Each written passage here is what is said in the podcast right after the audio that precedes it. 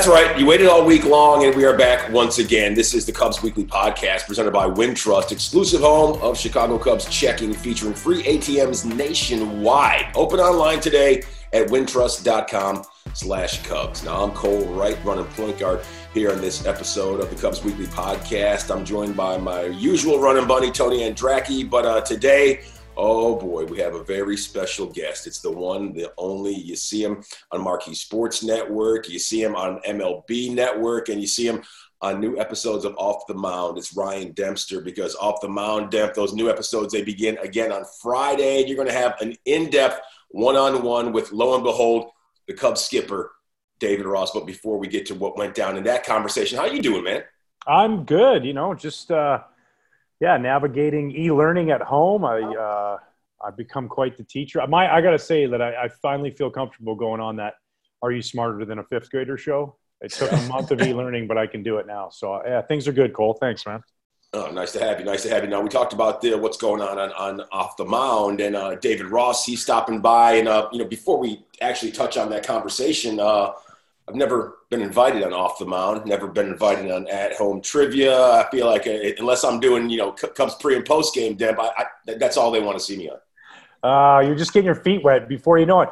Be careful what you ask for, you know. Then you start to become a regular. And now you're now you're working overtime.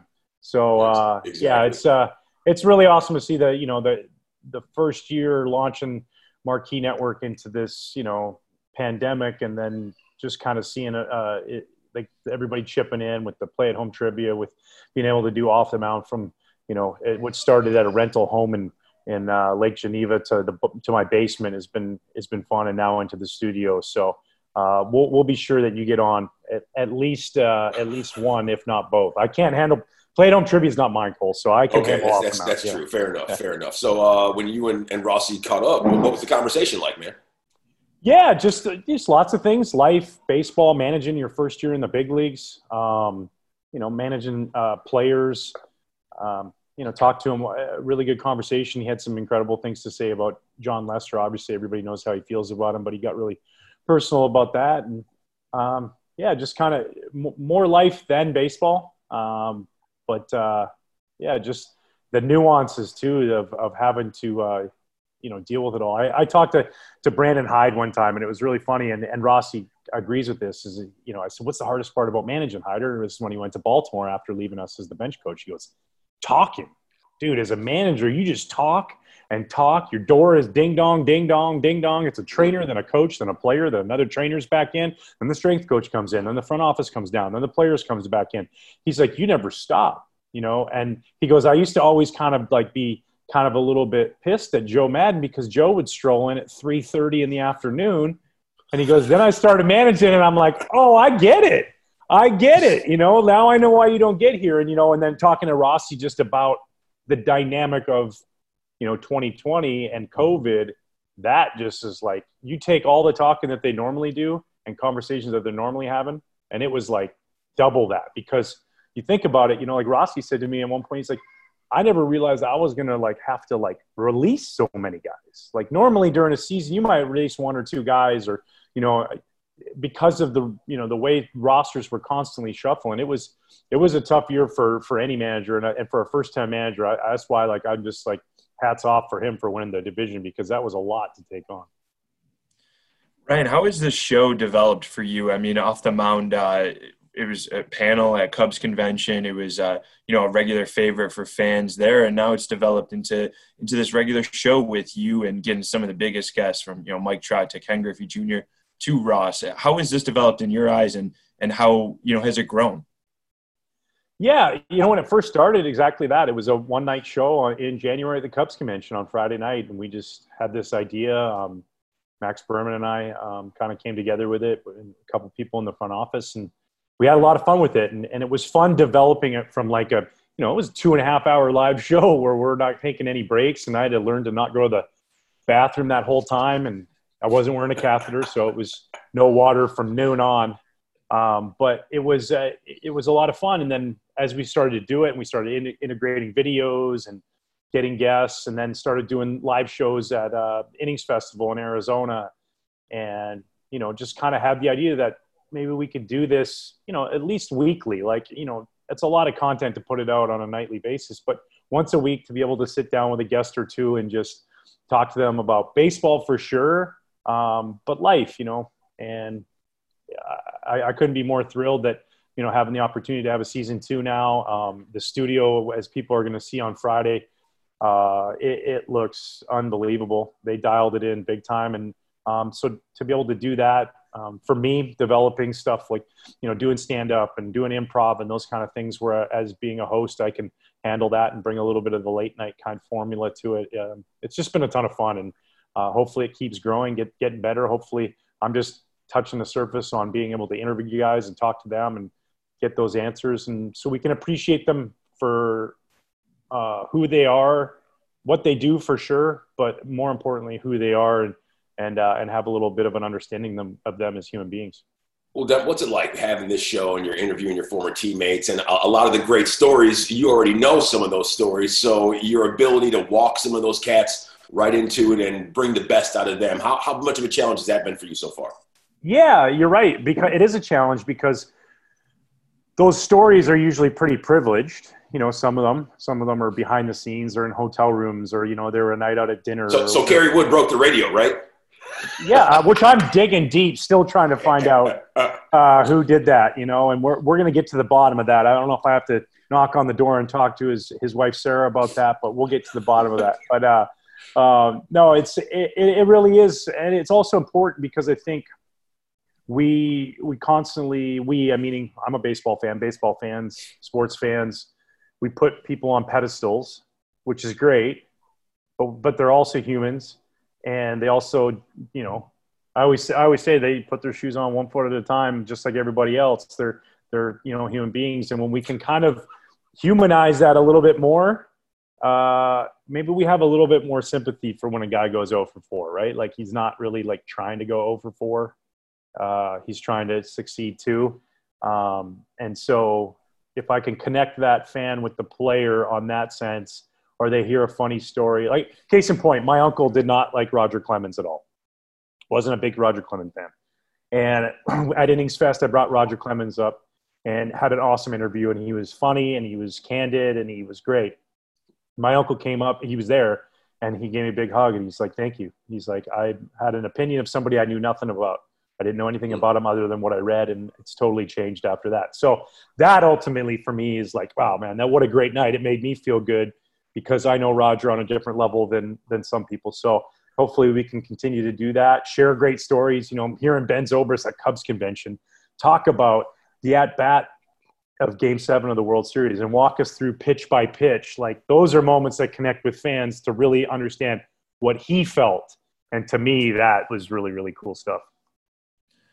So, Demp, you mentioned you know you are, you are a fan. How was taking in 2020 for you as a fan, as a former player, knowing some of these guys like Ross and what he went through, but just analyzing the game and watching the game in such a weird year? Yeah, I mean, first of all, I, I'm probably with most people at home. I thought, you know, from a fan's perspective, it sure did suck not being able to go to Wrigley Field. You know that that was tough, but uh, it also gave you a little bit of an understanding of um, kind of get all the noise around you out of there and just the purity of the game and watching it take place. Um, I realized how much uh, the game of baseball needs its fans. You know, it's great to watch it at home. It's great to be able to sit there and say we had a season and the guys played. But I think truthfully, if you asked every one of them, they missed them. They missed the fans being in there, and and that's what makes the game of baseball the best. It, it always has. Um, is is the fans the you know, the moments in baseball, it's hard to get momentum. You're at Wrigley Field and you're the visiting pitcher. I've been there.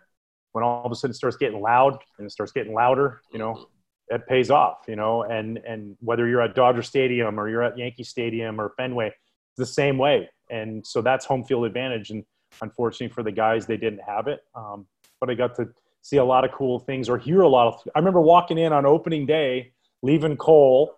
Uh, we were doing pre pre and post and I went to go do three, go up for three innings, and I walk in, and Ian Happ goes deep, and as he hit it, I could hear the sound of the ball go off the bat, and I just said, "Oh, that's a homer." I was in the 400 level, you know, walking down the concourse. I'm like, "There's a homer," because I could hear that. That's something that without you know, with fans in there, you rarely, rarely ever hear, even if you're in the dugout on the field. So it was just a totally different dynamic that was, uh, you know, it was frustrating in one sense. It was it was a good perspective changer for another sense going forward. And and I can't wait till we get fans back in the stadium and you know I can go back out to the bleachers and, and make a snake cup with uh, with the rest of the left field bums. So, Demp, safe assumption that uh, this part of this season it was a lot more fun when you were in the booth with Len and JD, or did you have a blast more with, with me in studio because I, I know that if I had the exact same opportunity, I would say no, no, no being with you in studio. And that was if, if I was with myself in studio, I, would rather be over there with Len and JD, being able to watch the game on the field. I mean, the product that they put on in this 2020 was unbelievable. Yeah, you know what? You're right. Like I love being in the booth with you. I thought we, you know, I, I in the uh, in the pregame with you, I, I thought that um, you know we hit it off really well. We have hit it off really well. Um, people said it to me like, "Oh man, where'd you work with Cole? Somewhere at MLB Network, or do you guys know each other?" I'm like, no. And they're like, oh, you guys got really great chemistry. And I, you know, I don't know if that was us quoting movie lines in between commercial breaks or what, but, uh, you know, there was, there was some really good energy there. And so I, I did enjoy that. And I did enjoy breaking down stuff, but there's nothing better than, you know, being in the ballpark and, and, you know, watching Len and JD go about their business, how they prepare and how they're ready. And, um, you know, people don't realize when we're on the road and we're calling games, I'm in a separate little booth by myself. I can't even see Len and JD. So I'm constantly having to stand up and making sure I'm not going to talk over them, but just to kind of get the the understanding of what goes into calling baseball games and like you said the product on the field. Like I, I, know i know that you know the cubs didn't get to go deep into the playoffs like people were hoping but um, you know to get off to the hot start that they did to win a division um, and then they just ran into a buzzsaw on the marlins there with a couple good pitchers and a best of three. And as we learn and watch cole throughout the season anybody can beat anybody in a best of three series. That's just factual and a reality. So, um, but it, was really, really great year for them, and they should be proud. You know, Ryan, one of the realities of baseball is the business side, and, and we don't know what's going to happen with a, a, guy like Jon Lester. As of as we're talking here, you know, the Cubs declined his option; he's currently a free agent. Certainly, there's there's a potential for a path back, but what Lester did this past weekend in Chicago, you know, buying rounds of Miller Lite for people in the city to, to show his appreciation and gratitude. And he spoke about how much he missed the fans as well, like you were talking about earlier, and how he wished he could have pitched one last game at Wrigley in front of the fans. But just in general, uh, you you know, you've known Jon for a long time. What do you think that he meant to this Cubs team and this city in general over the last six years? Yeah, I mean, he was uh, as integral a part as anybody, um, especially that was in uniform, about changing the culture, changing what was perceived of the Cubs. Um, you know, and you know, to come here on a six-year and 155 million dollar contract to make 30 plus starts every year. So first and foremost, he just did his job, right? Like that's what we want as fans when we do see. Obviously, we want people to have great years, but you want him to be accountable and accountability of showing up every fifth day and posting up. Um, Jon did that. And then on top of it, he had really, really good years, Cy Young caliber years. He had all star years. Um, what people don't see uh, at home is when Jon has a bad game. The next day, when he's at the field and he's going about his work and he's putting his work in, the impact that that has on the younger pitchers that watch that, the Kyle Hendricks that watches that, you know, the the Alec Mills that watches that, these guys, the Adbert Alzolay who sees that and goes, "Oh, I'm not going to sulk, I'm not going to pout." And at the same time, when he has a great game, it's the same thing. And then you start to realize that's why he does that. That's why he posts up every fifth day to be able to pitch when he's not 100%. Um, and all of those things. And then what he did to help bring a World Series and and bring in other guys. You know, he had influence on guys like David Ross coming, John Lackey coming there um, those kind of guys, so that you did have this World Series contender. You don't think that Dexter Fowler doesn't come back because Jon Lester's there? I know that he comes back because he's there, and then you know he goes, we all go, and we win a World Series, and and then there's all of the other stuff that really matters to to the teammates, right? Because when we're done playing, they just play more baseball games. Like when the greatest players in the world stop playing, they're not like, well, you know what, we should take a month off because Derek Jeter quit playing they're just like, let's get another shortstop and let's just keep playing more games. So, what kind of impact do you make on your teammates so that later on in life, and Jon Lester is Uh, if there's one A, he's one A plus as far as how he treats people. From getting you know players private planes for their family to somebody sick at home, you got to be there. I'll take care of that. To picking up every dinner tab this side of the Mississippi, it's just nonstop. And when I saw what he did for the fans, and where he's buying you know a Miller Lite and a Coors Light for everybody, I wasn't shocked even for a second. I'm like, that's just something Jon Lester does. He does that all the time. The way he takes care of clubhouse staff and trainers and strength coaches and and everybody around him, his family. Um, he, he's as good as they get, man. And you know, I don't know what's going to happen. I'm not I'm not uh, on the train of of uh, necessarily you pay for past performance, but if there's uh, exceptions to the rule, Jon Lester is that exception to the rule. He's he's a 10 of a 10 as a teammate uh, and as somebody you want in your organization. Adep, I don't want you to speak for Jon Lester, but when we saw him in his last appearance at Wrigley Field, you know, there was an emotional outpouring, no doubt about that. And I think it, I would be, you know, be remiss if I didn't say that, you know, he would really love to earn that 2000th victory in a Cubs uniform. So I, I, know that, you know, when it comes to contracts and negotiations and the future, there's a lot of things that can get murky, not just for Jon Lester, but for players all across Major League Baseball. How much would it mean for Jon Lester to be back in Cubby Blue and see that 200 victory come his way while he's a member of the Cubs? Yeah, I think a lot. I really do. I think that, um, you know, very few players get the opportunity to have kind of a, a swan song in a town or, a, a, you know, an opportunity to to not only be thanked, you know, because we should be thanking him, but to thank to thank them, to go out there and give his best effort that day. You know, to go on the road to to San Diego where there's a ton of Cubs fans and they all show up because Jon Lester's pitching that day to say thank you, Jon, we really appreciate it. To go to Cincinnati and watch a trove of cars, you know, driving down there, or you know, rush hour on the on the 55 to St. Louis because they want to go see Jon Lester pitch one last time in a Cubs uniform and he never he never got that. The fans never got that, and I I really hope that it happens. Um, I don't know if it will or won't. I know that um, I know that both sides want it to happen, so hopefully it does. Um, but yeah, it, it, would mean a lot to him. I, I think that it was a really really tough year for him not being able to have that and not being able to possibly say goodbye in the right way. You know, he understands the nature of the business. He understands the dynamics of it all. So um, he understood going into this year that that might be an option, and then all of a sudden this hits, and he didn't get any of those emotions. So now he has to hold all those emotions in and wait to see if he gets those again. And I imagine that was really, really hard for him. Um, not an easy thing, and and hopefully we get to a point where um, we can all buy Jon Lester a, a, Miller Lite or a Coors Light after every game. Although Jon would say a Miller Lite. I thought you'd go Labatt's or Molson. I can't. If I give Jon three Labatts, he can't stand up straight. Let's just get that. Ah, that Canadian beer, it's like moonshine yeah, there, right. Ryan. Yes. Ryan, switching gears a bit, you and Kyle Hendricks will be forever linked thanks to that 2012 trade. Uh, what kind of sense of pride do you get watching him uh, pitch and continue to stifle hitters when he's throwing a sub 90 fastball most of the time? And a lot of these guys nowadays are throwing 100 plus mile an hour velocity.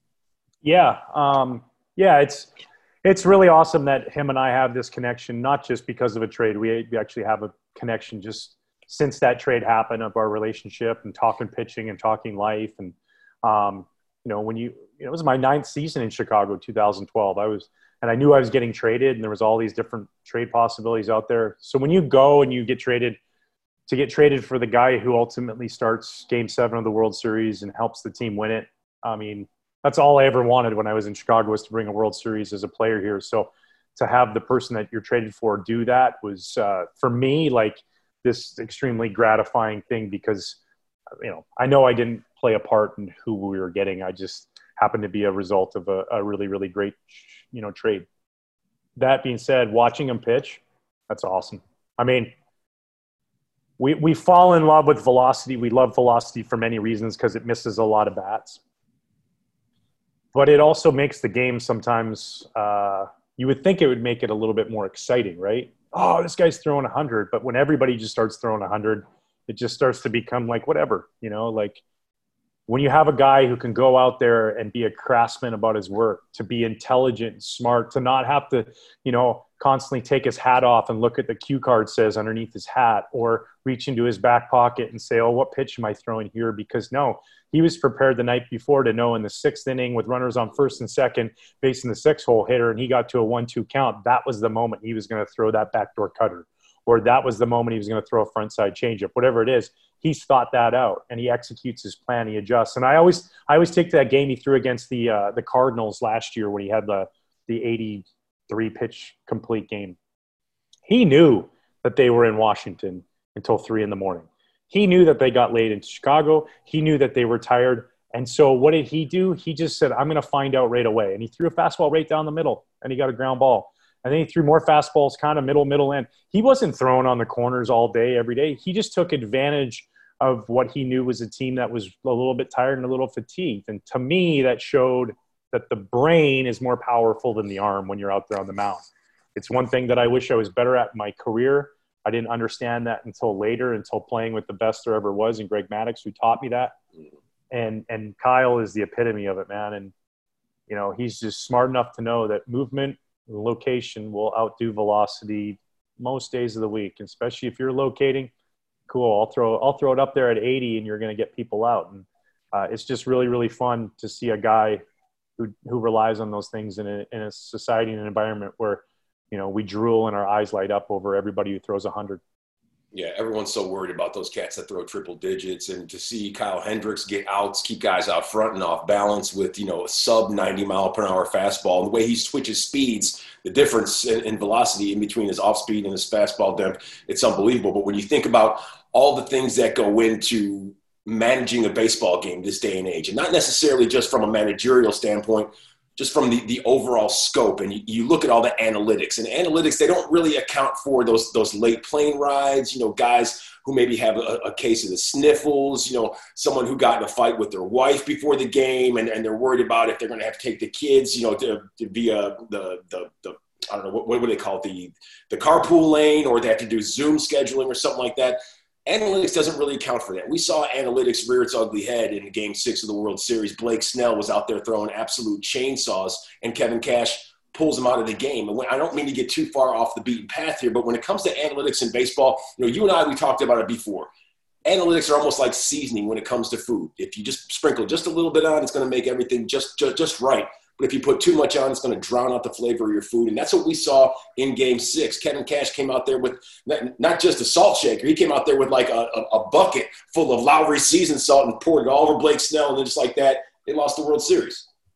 Yeah, I, I, I'm 100% with you, Cole. And you know what? I actually, I had this aha moment. I go, I was actually, at first, I was very upset. As a starting pitcher, I want to see that moment happen, right? Like my mm-hmm. favorite, one of my favorite games I've ever watched outside of Joe Carter hitting that walk off off Mitch Williams, and I was in British Columbia watching that that winter, and country Canada shook for a moment. Was Jack Morris and John Smoltz game one or game seven in 1991, and so as a starting pitcher, those are those moments. You know, anybody, Alec Mills threw a no hitter. Any pitcher on any given day can do something special on the mound. Um, so why do we deny that? Why do we predict that we can't? And I actually, after a while and a couple days went by, and then I started to see all of these people speaking out, right?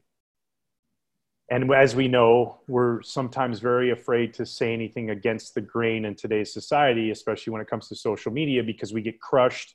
You know, there's a possibility you get canceled, whatever it is when all of a sudden all these really intelligent baseball people, baseball historians, people like Bob Costas, who I was going to say, did you hear Bob Costas on uh, Rich Eisen show? It, it, was it was, it was incredible. Great. If anybody's wondering, so I, I thought, well, man, there's always these moments that kind of help shape and shift baseball in different directions. Maybe this is actually a moment that is good for the game of baseball. As bad as it was for the the Rays to lose that game, maybe this is the moment that we need to wake up a little bit and say, hey we got to be careful as to what's going on with our game. And you know, we're not playing Strat-O-Matic. Like Bob said, you could throw down the Strat-O-Matic card. Well, it's the same result every time. So it doesn't. The card doesn't change during the game. So I always believe that if we take 30 teams and we use analytics over the course of 162, those analytics are going to probably play out. You know, pretty true to their numbers. You know, guys, teams are going to win where they win and win where they lose, and you're always going to have somebody who you know kind of comes in there But as you shorten that down, you go from 16 teams in the playoffs to eight teams and then to 14. You start, to, dude, stay out of the way. The players play. You've already taught them the mm-hmm. analytics. You already put them in the position. The players play. Those are really, really good players out there. You know, those are loaded teams, both sides. The best team in the American League versus the best team in the National League. And and eventually, you know, you're you're going to get bit. One of you is going to get bit by trying to play a game of unpredictability. You don't know. Like you said, you know, I don't know. Like what happened up there? I don't know. The umpire blinked. Dude, it was a 1 1 count with the bases loaded, and he blinked and he called ball. Meanwhile, I painted a pitch. Now I got to make a pitch 2 1 versus 1 2. Analytics right there. Well, now we throw that. Whoa, dude. Like things can change because we're human beings playing the game, not computers, not board games, human beings. And I think, you know, we miss that. You know, I miss going to the bar with a buddy and going, dude, tonight it's Scherzer versus Cole for nine innings, not like, Scherzer versus Cole till we get to the sixth because we're at a hundred pitch count limit, but they're going to yeah. try to them to ninety. you know, we got it. We got to get back to that where the days of picking up the paper or looking on your app on your MLB app and seeing the pitching matchup and being fired up for that pitching matchup instead of hoping that those pitchers are going to at least go six or seven. Like we've done nothing to change, right? Like it's not like all of a sudden we we've gone an hour longer in games for the same result, right? The game's all all of a sudden like it's 18 to 16, and this is a blast. There's still three to two games. There's still one to nothing games. Every the results are the same with way longer time period. Tommy Johns are just as much, if not more. People are getting hurt all the time. So you're trying to tell me that pitch counts are the reason? No, I just think that we got to get back to what the purity of the game was and teach young pitchers, teach kids in the minor leagues how to get a lineup out three times or four times instead of telling them they can't. If you're never going to let me get through the third time, and then some random Wednesday in Kansas City, you're like, let's send him back out there. And then he just gives, gives a bunch of runs, and then we go, see, can't get through three times. I know I haven't had the opportunity all year. How about you just let me learn how to do that? Let me how to make out adjustments. So the analytics are great. They give us a ton of information that we can give to our players to go out there and play, and we can kind of manage a game. But let's play the game let's find out what happens when we just play the game. A guy might throw a shutout on game six of the World Series and have this magical moment that we talk about for the rest of our lives if we allow that to happen. Yeah, maybe the best quote of all the postseason was Alex Rodriguez uh, when he added a few H's and S's into saying that, uh, you know, that the Ivy League students, they continue to fail this course called postseason baseball, postseason baseball, as A-Rod w- would have said it. But uh, Demp, as, as you and I know, you and I are the same age. Did you really play Strat-O-Matic baseball? You, you didn't play no. Strat-O-Matic baseball, did you? No, I, I, I didn't. I didn't think so. I didn't, I didn't think so. I, I, know Tony's way too young for Strat-O-Matic baseball. He was playing. Uh, he was he was playing triple play ninety nine with Buck Martinez and, on the call. And for anybody who's listening, don't take this the wrong way. I was just playing real baseball. Yeah, exactly, exactly, exactly. Uh, so yeah, Demp, you talk about the the human side and stuff too, and we mentioned everything Lester did. But as we talk to you here on the four year anniversary of Game Seven of the Cubs winning it all, what Lester did in that game, what Hendricks did in that game, but for you, what was it like watching all of that take place? What was your perspective? What emotions went through you as you know a former player who wanted to bring a championship to the Cub, but you know being able to watch and, and enjoy some of these guys that you are friends with and have a connection with have that ultimate moment? Yeah, um, yeah, a lot of emotions. You know, um, I was very, very close to that team. Um, from you know being in the clubhouse standpoint, I felt like I was on the 60-day DL with no chance at a rehab assignment. uh, but I remember walking to Game Six with Scott Harris, who was the assistant GM at the time, and we walked this path to the field. You know, did a little pregame stuff, and then we won. So the next day, it's like call each other. Hey, dude, same route, right? Like you got to take the same route. I'm not superstitious, but I was very superstitious. So hold on, Demp. When you say pregame stuff, you guys were shotgunning beers. Is that what it was? Uh, yeah, something like that. eating, eating, chocolate cake from Pittsburgh. yeah. Uh, um, it was uh, it was a lot of like you know, all right, uh, pent up emotion. You're just so anxious for it to get there. Um, and then Dex hit that home run, and I just remember going from like completely wound up tight to um, like just instant relaxation and comfort. Still having that edge on the on you, which is great, but it was just like oh, you could breathe. Um, and then just kind of you know I'm sitting. It was me and my wife, and we had Kerry Wood and his wife, and and Rhino and his wife, and we had this section, and I think it was 144 there or 142 at uh, at the stadium in Cleveland, and and we're sitting there and Aroldis hits that, gives up that home run to Rajai Davis. And I just remember this like, whew, like, ugh, heavy, heavy. Everything became very heavy. And I pan back to uh, before the season, while the season was going on, and I got on a soapbox on MLB Network and I went on this rant about Cubs fans. There's going to come a point where the Cubs need you. And what I mean by that is they're going to need your energy to not be negative. They're going to need it to be positive because there's going to be this moment that it's going to feel very, very negative. I didn't even feel like game uh, five that I felt like the energy was way better than in this moment. It just was like very, very sunken, understandably so. A guy just hit a game tying home run at bottom of the ninth. And I remember looking around and everybody was just shell shocked, like just couldn't believe what happened. And I just turned around and I'd had a couple of those shotguns, what you were talking about, Cole. I'd had a few, a few cold ones. And I just, to the whole section and the section next to us, and I just yelled, It's to be all right. We're to be all right. Everything's to be fine. Let's stay positive. And everybody just kind of went, All right, here we go. Everything's to be all right, you know, and then the rain delay and everything like that. And then in that moment, when it happened, you know, giving hugs, celebrating, and then running downstairs, um, I just, the, the joy that I was feeling was, it was overwhelming, actually.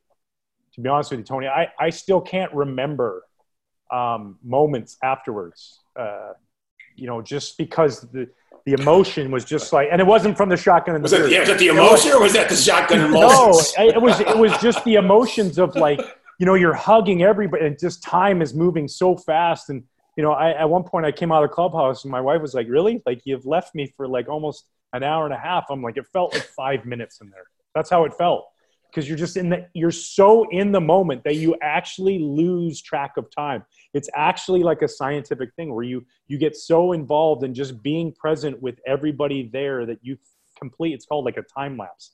And that's what it was like time lapse for a moment and to be out on the field and seeing david getting carried around and celebrating with bill murray and eddie vedder and all these guys and you know and just everybody. And then just seeing theo and jed and everybody in the front office who i watched you know, day in, day out, put everything that they had with no control, right? So, like, they can put all these pieces in place, but ultimately they can't make anything happen for those guys.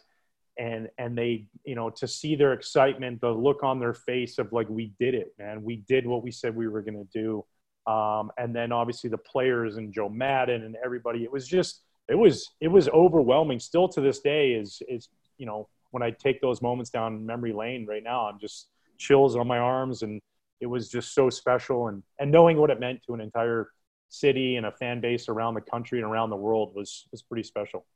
Demp, I still think that my old neighbors in California, they they still to this day, if they're not baseball fans, they think I have a legitimate beef with some cat named Rajay Davis because I cussed his name up and down at the top of my lungs. And even when Dex hit that home run, I was clapping my hands so hard, my whole right hand was bruised from my wedding ring. So I was sitting there clapping, yeah. all right, let's go, let's go. But I, I, picture you at, at Progressive Field after that Davis home run, telling everybody that everything's going to be all right. I'm picturing the movie Half Baked when Jim Breuer gets fired from the record store and he does his Jerry Maguire impression. Don't worry, don't worry, I'm not going to do what everybody thinks I'm going to do and flip out, man. I, I can see you in the stands there telling everybody, guys, don't worry. We've been through this before. There's been ups and downs. This is game seven, but the Cubs, they're here to take this commissioner's trophy home. That's exactly what it was like. And all these Indian fans were looking over me like, hey, dude, who's the guy over there doesn't realize they're going to lose? Like, they're all like looking at me like, you're out of your mind. And, and like, people were, people were like, it was like, you know, sh- you know, the uncomfortable. Should we clap then? Like, we just gave up a two run homer. Should we clap? This is weird, you know. But I was like, no, we they need it right now. They need that emotion so that they can feel that. Believe it or not, man, that's the one thing too. Fans got to understand we feel that as players, you know. Like when you're out there on the field, you feel that energy.